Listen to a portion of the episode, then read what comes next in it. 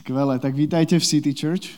A som rád, že tu môžeme spolu byť. Dovolte na úvod e, taký, také intro, kúsok o nás. Viem, že možno niektorí ste tu prvýkrát alebo na návšteve, možno hľadáte spoločenstvo, čokoľvek. A jedno z našich hodnot, to, to prečo sme tu, tak e, je to, že chceme byť zrozumiteľná a otvorená církev.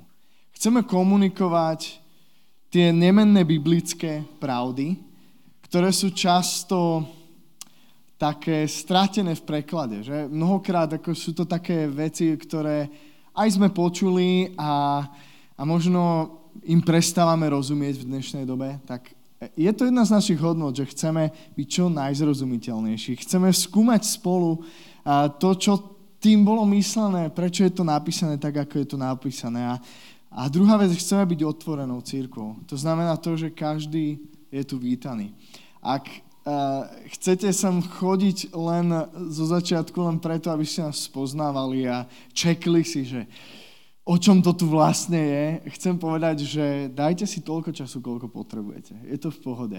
A chceme vytvárať priestor, kde sa môžeme cítiť ako doma a kde môžeme spolu objavovať to, čo to znamená viera v Ježiša Krista. Veríme, že církev má byť odzrkadlením Kristovej lásky, jeho prijatia a chceme tu dávať dôraz na autentické vzťahy. Preto, keď tu skončíme hore, tak vždy robíme taký priestor dole pri kávičke, čaji, občerstvení, a to nie je pre nás, že to skončia bohoslužby, ale že pokračujú inou formou dole. Tak k tomu vás pozývame vždy. A to je priestor, kde môžeme spoznať jeden druhého, spoznať príbehy jedných druhých, ťažkosti, možno zažiť povzbudenie. Takže každý je vítaný a toto sme my. Či už ste tu po prvýkrát, alebo sem chodíte pravidelne, ste tu už doma. Vítajte a cítite sa tu dobre s nami. A Takže toľko v skratke o nás. A ako tu už bolo spomínané, tak Pezinok tento víkend žije vínobraním. A po dvoch pandemických rokoch a sa tieto slávnosti oberačiek a vína a opäť vrátili. A e, ja mám rád tú atmosféru. Ja sa priznám, že, že mi to chýbalo kúsok a výsť medzi ľudí a trošku vidieť, ako sa ľudia vedia aj potešiť. A, a ja viem, že je to strašne drahé teraz všetko, že nás to neteší, že, že za deci burčiaku dáme, nechajme to tak, že koľko, ale mám úprimne rád, keď e, tu prúdia dávy ľudí a, a ľudia majú radosť, a úsmev na tvári. Rád vidím detskú radosť s kolotočou. Áno, aj keď sú drahé, viem, že rodičia nemáte z toho radosť, ale je niečo krásne, keď sa deti vedia tešiť. Radosť dospelých, možno z ochutnávok vína dobrého vína.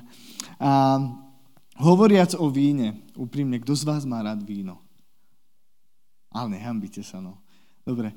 Vy ostatní predpokladám, že ste pivári, že? nie, nie, nie. Uh, nie som tu dnes, um, aby som propagoval uh, nadmernú konzumáciu alkoholu. Nebojte sa, je to len uh, otvorená otázka. Možno máte obľúbenú značku, či obľúbeného vinára? Máte niektorí? Dobre, ja mám tiež, nebudem menovať. Ale dnes mi dovolte kázať na takú tému, že najlepší vinár. Dobre? Najlepší vinár. A Biblia hovorí o víne relatívne veľa.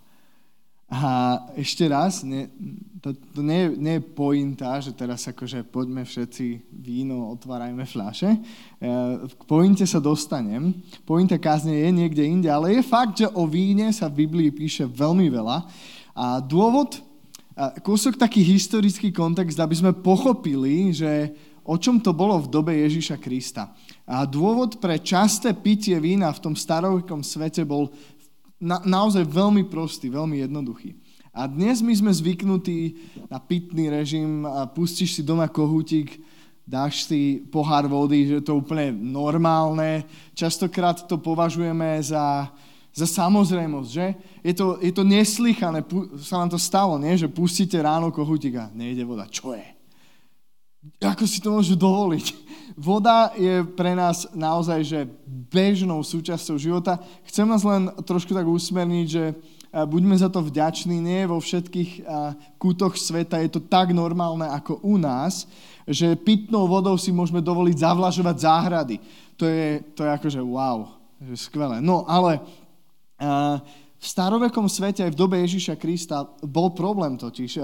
Voda, aj keď jej často bolo málo, aj tej málo, koľko bola, bola často kontaminovaná baktériami či vírusmi a dnes máme dezinfekciu vody, máme na to celé systémy, ako zaručiť to, že keď si naberieš z kohútika, že je to safe, že môžeš sa napiť. A to skvelé.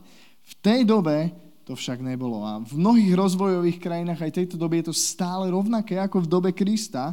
Jednoducho voda nie je pitná, hoci vám tečie doma. Je to problém. A v dobe Krista bolo spolahnivým riešením, viete čo? Tohto problému Napríklad fermentácia, hej? A preto častokrát ľudia častejšie pili víno ako vodu, hlavne zo zdravotných dôvodov. Takže prosím, nehľaďme na biblických ľudí ako, že oh, tí, tí nerobili, len pili víno. Jeden z dôvodov a primárnych dôvodov bol vyslovene zdravotný, pretože tá fermentácia, to kvásenie vyriešilo častokrát problém, ktorý bol uh, pri vode, že nebola pitná. Víno bola, bolo nutnosť a nie luxus. Dnes je to možno trošku opačné. Víno Kristovej doby obsahovalo áno menej alkoholu ako dnes, avšak nebol to ale ani nejaký nealkomúšt, hej? Takže niekedy sa tak zvykneme tak obhajovať, aby sme sa náhodou nepohoršili, že Kristus pil víno, že čo to bol určite muž, iba nejaký taký, že takmer nealko, nejaké čúčo. Nie, nebolo to tak. Víno nebolo nealkoholické toto, ale nebolo tak alkoholické ako dnes. Takže toľko krátky exkurs, prepačte, že som nás tak zobral do tej, tej histórie, ale niekedy je dobre vedieť to, keď, keď o tom čítame v Biblii. A viete, kde v Biblii prvá zmienka o víne? je taká veľmi zaujímavá. Prvým vinárom, podľa aspoň Biblie, bol Noach. Noé. To bol ten týpek, čo postavil archu, bol poslušný Bohu, keď Boh hovoril, že príde potopa, zaplaví celú zem, ty postav archu, veľkú loď. Celé sa to zdá ako taký totálne čudný príbeh, ale veríme, že je reálny. Takže to bol ten Noé, potom ako ustúpila potopa, keď sa zachránili, tak sa píše v Genesis 9 následovne, že Noach bol prvý rolník, ktorý vysadil vinicu. A efekt toho bol, že raz sa napil vína, opil sa a obnažený si lahol vo svojom stane. Nebudeme ďalej čítať ten príbeh. Má takú, trošku aj takú náročnejšiu dohru. To bol efekt toho, že Noach experimentoval s vínom, evidentne. Takže toto je prvá zmienka o víne v Biblii. A v, stav, v starej zmluve napríklad Boh častokrát výslovne zakazuje piť víno. Napríklad kňazom a ich spolupracovníkom, a tým, ktorí mali vstupovať do chrámu, tým bolo zakázané piť víno. Celkom zaujímavé. A ako čítam Bibliu, vidím v nej ja osobne, a celkom sa tomu venoval, takú príkladnú rovnováhu, čo sa týka konzumácie vína alebo alkoholu vo všeobecnosti. Napríklad, kazateľ 9.7. Choď, jedz v radosti svoj chlieb, pí svoje víno s dobrou myslou, hej? s dobrou myslou, lebo Boh si dávno obrúbil tvoje konanie. Alebo ten, ten balans dobrý, dodávajú príslovia 21, víno je posmievač a opojný nápoj výtržník. Nie je múdry nik, koho premôžu. Dobrá lekcia, že? Biblia dáva celkom dobrý balans k tomu, keď čítame o víne a o alkohole všeobecne. Takže, takže v, tejto, v, tomto doby, v, tomto, v tejto dobe a období oberačiek a slávnosti vína toľko a k problematike vína v Biblii. A dnes by som teda rád nasmeroval náš pohľad na, ako som spomenul, najlepšieho vinára. A je možné, že vás ten pohľad prekvapí, Možno nie, ale podľa Biblie, aspoň ja to tak čítam, bol najlepší vinár všetkých čias práve Ježiš Kristus. Ste tým prekvapení? V Evangeliu Jána máme zaznamenanú veľmi špecifickú udalosť a rád čítam ten príbeh. Isto, ak ste v církvi nejakú dobu, ste ho aj počuli, čítavame ho a nie, nie obvykle hneď takto na bohoslužbách, častokrát pri svadbách ale podobne, ale je to príbeh, kde, kedy Ježiš e, urobil úplne prvý zaznamenaný zázrak, ktorý máme v evanieliach, takže prečítajme si z Jana 2. kapitoly od prvého verša. Takže a na tretí deň bola svadba v Káne Galilejskej a bola tam aj Ježišova matka. Na svadbu pozvali aj Ježiša a jeho učeníkov. Skvelé, že? Ježiš bol pozvaný na svadbu a stalo sa to, že keď sa minulo víno, povedala Ježišovi jeho matka. Nemajú vína. A Ježiš je odpovedal, a čo mňa a teba do toho, žena? Ešte neprišla moja hodina. A na to jeho matka povedala obsluhujúcim, urobte všetko, čo vám povie. A podľa židovských predpisov o očisťovaní tam stálo šesť kamenných nádob na vodu, každá na dve či tri miery. A Ježiš povedal obsluhujúcim, naplňte nádoby vodou. A naplnili ich až po okraj. A potom im povedal, teraz načrite a zanieste starejšiemu. A oni zaniesli. A keď starejší ochutnal vodu, zmenenú na víno, nevedel, odkiaľ je, no obsluhujúci, čo naberali vodu, to vedeli. Zavolal si ženicha a povedal mu, každý človek podáva najprv dobré víno a potom, keď si hostia vypijú, to horšie. Ty si však zachoval dobré víno až doteraz. Tento začiatok svojich znamení urobil Ježiš v Káne Galilejskej a zjavil svoju slávu. A jeho učeníci v neho uverili. Vinár. Ježiš najlepší vinár. Takže zo pár pozorovaní z tohto textu. Um, viete, častokrát máme v dnešnej dobe o, Ježišovi, o Ježišovi Kristovi tak trošku skreslené predstavy však. Máme ho zafixovaného, zaškatulkovaného nejakým spôsobom. Častokrát je to spôsobené možno rôznymi ikonami alebo obrazmi, ktoré sú v spoločnosti nejakým spôsobom prezentované o tom, ako Ježiš vyzeral možno, Všetko sú to také, ako také zženštele, ni, ni, ako nič proti, hej, len, len to, ako vnímame Krista, je častokrát vzdialené od skutočnej reality. To, aký Ježiš naozaj bol. Ak sme k sebe úprimní a čítame Bibliu tak, ako je napísané s odvahou, nebojíme sa nejakého pohoršenia, že aký Ježiš je, ale necháme Bibliu hovoriť v plnej paráde ku nám, tak vidíme, že Ježiš bol medzi ľuďmi obľúbený. To nebol outsider, ktorému sa všetci vyhýbali, to bol človek, Boží syn, ktorého, ktorého prítomnosť ľudia vyhľadávali. Ako postupne čítate Evanielie, tak zistíte, že ho stále nasledovalo viac a viac ľudí. Davy ľudí ho nasledovali, len aby mohli byť v jeho blízkosti. Toto je Ježiš, ktorého veríme. Bol obľúbený až do tej miery, že vidíme, že bol pozvaný na svadbu. Volajú ho na svadbu aj s jeho účeníkmi a na tejto svadbe sa stalo niečo na tú dobu absolútne nemysliteľné. A viem, že možno aj v tejto dobe by to bol problém. Proste došlo víno. To, čo je za tragédia ľudia? Na svadbe došlo víno. V tej dobe to bol obzvlášť veľké fópa a veľký problém, pretože, pretože to bola starosť, bola to zodpovednosť hostujúcej rodiny zabezpečiť dostatok a vzniká tu problém a prichádza na scénu Mária, Ježišova matka a zatiahne do toho samotného Krista a obdivujem jej vieru. Ona nejakým spôsobom vedela, že Ježiš musí mať riešenie na túto situáciu. Akokoľvek ľudská sa zdá byť však. Javí sa, že možno by si si povedal, povedala, že Ježiš primárne rieši také tie vážne problémy ľudí uh, s uzdravením, s čímkoľvek. A áno, rieši ich veľa, ale tu sa javí, že Ježiš sa zaujíma o nedostatok vína. Príde vám to čudné?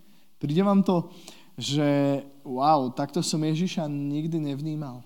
Ježiš sa zaujíma o bežné problémy ľudí, nechá sa nakoniec presvedčiť a povie obsluhujúcim, aby naplnili tie nádoby na očisťovanie vodou. Tých naplnia až po okraj, hej. Ale mimochodom, tam je napísané, že, že objem bol, že 2 až 3 miery.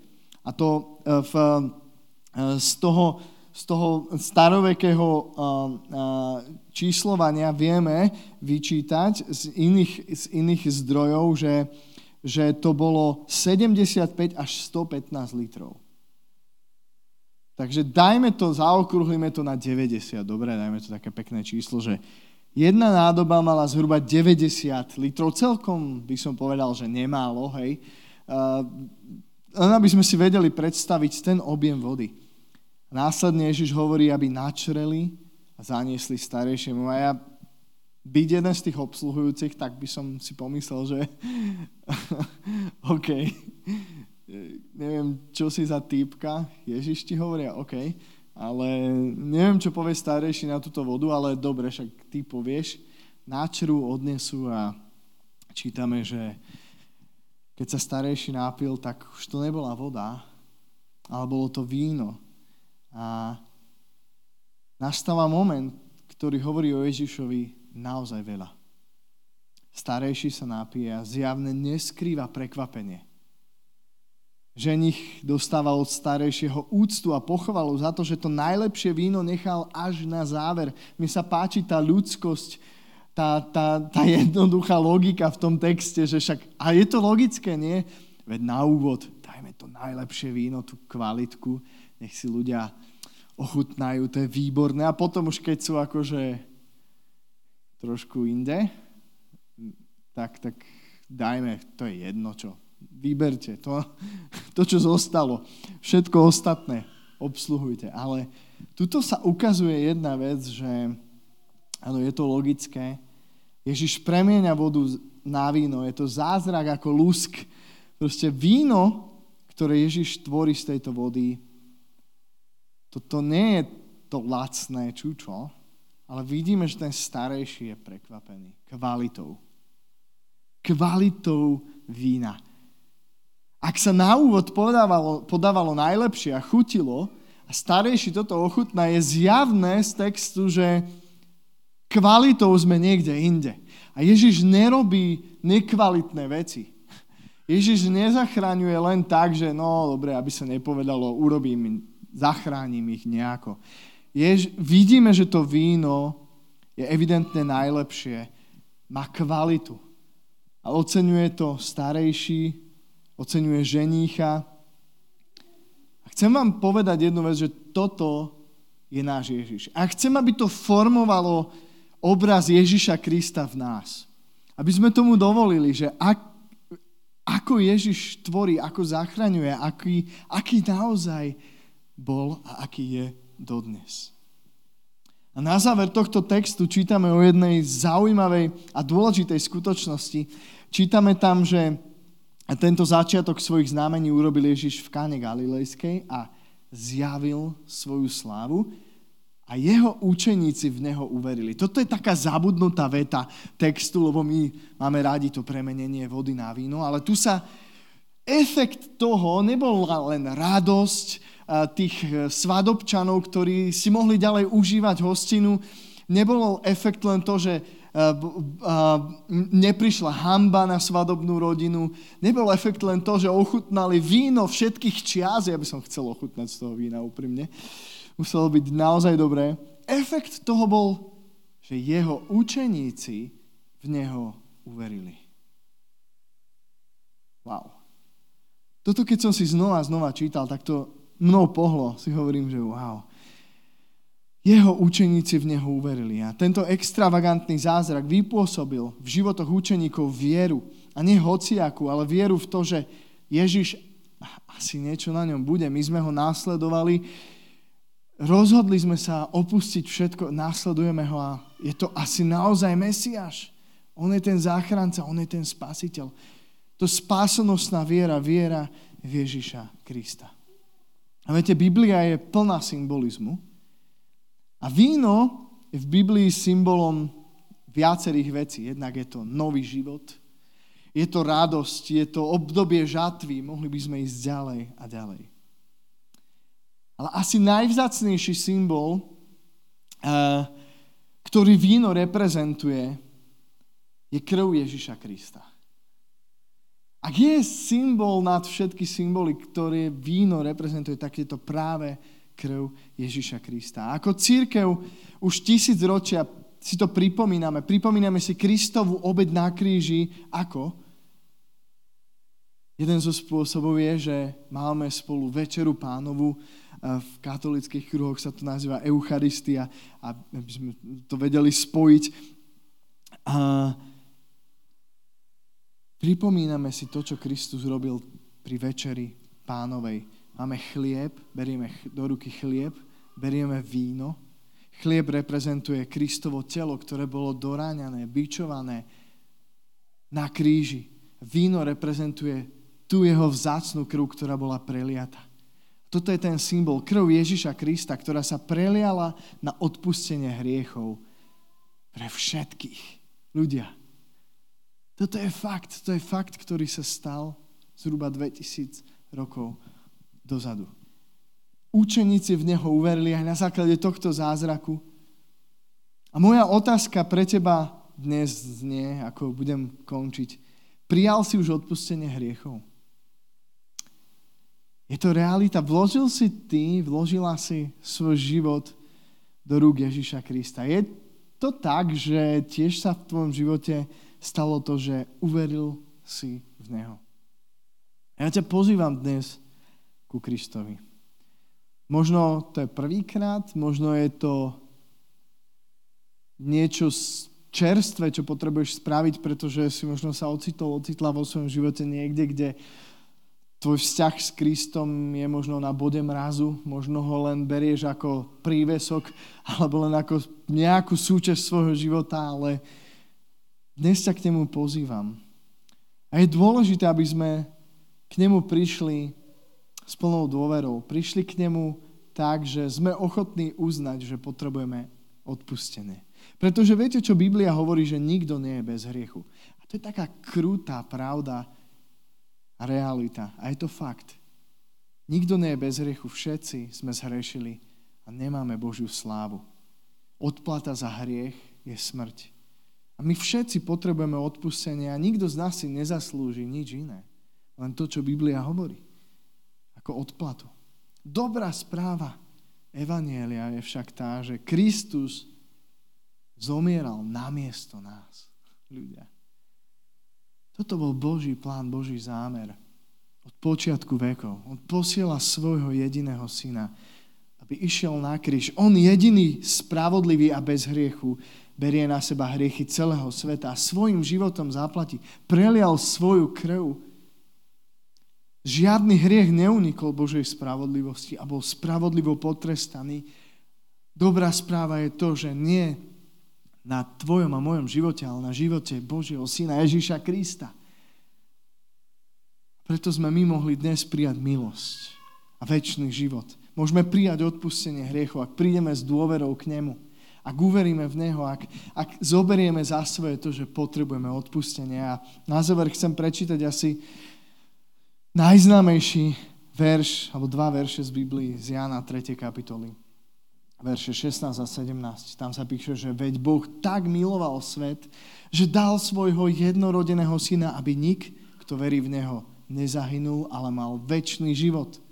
Lebo Boh neposlal syna na svet, aby svet odsúdil, ale aby ho spasil, zachránil. To je náš Ježiš. Preto prišiel. Prišiel zachrániť, prišiel dať väčší život, prišiel dať nový začiatok. Chce dať tvojmu životu novú šťavu. Chce, aby si žil život v radosti, v dôvere v Neho. A ja ťa pozývam k tomuto Kristovi. Objavuj ho. Objavuj ho možno na novo. Odváž sa vidieť ho inak, ako si ho možno videl doteraz. Pretože ti garantujem, že Kristus je dokonalým odzrkadlením Boha Otca, jeho lásky, jeho prijatia. Stojí za to žiť život s ním. A ťa k tomu pozývam dnes. A budem sa na záver modliť, ak chceš to vyznať Bohu, chceš možno povedať, že potrebuješ odpustenie hriechov, tak to urob svojimi slovami, veľmi jednoducho. Neboj sa, Božie slovo, Biblia hovorí, že máme prísť smelo k Bohu. A to je, to je jedna z krásnych uh, takých víziev, že príďte v smelej dôvere k trónu milosti. Že to znamená, že ako neboj sa, nemusíš sa nejako dať dokopy predtým, ako prídeš k, ku Kristovi, k jeho trónu. Ty máš prísť taký, aký si. To je pointa toho, že my prichádzame k nemu obrazne povedané, vnútorne možno rozobratý a on nás dáva dokopy. On je ten, ktorý nám dá nový život. On z nás spraví nové stvorenie. Ty to nedokážeš. Kľudne sa prestaň snažiť o to. len príď k nemu. Nechaj to na ňo. Odovzdaj mu svoj život. Vyznaj mu, že chceš, potrebuješ odpustenie hriechov a chceš ho nasledovať. Nechaj zvyšok na neho. On sa ťa chce dotknúť a zmeniť tvoj život.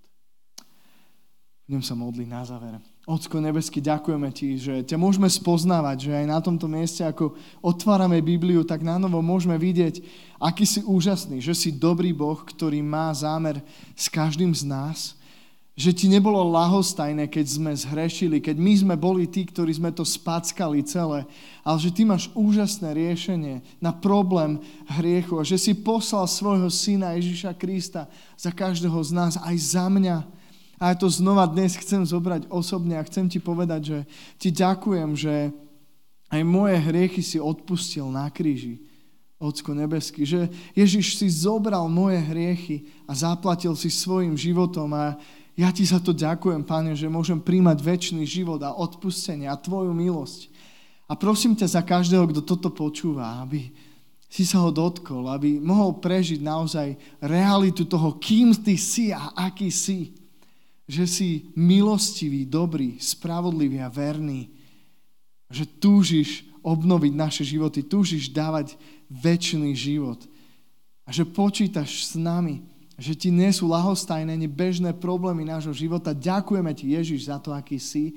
A my sa dnes tak vystierame k tebe a hovoríme, daj sa nám poznať viac, pane.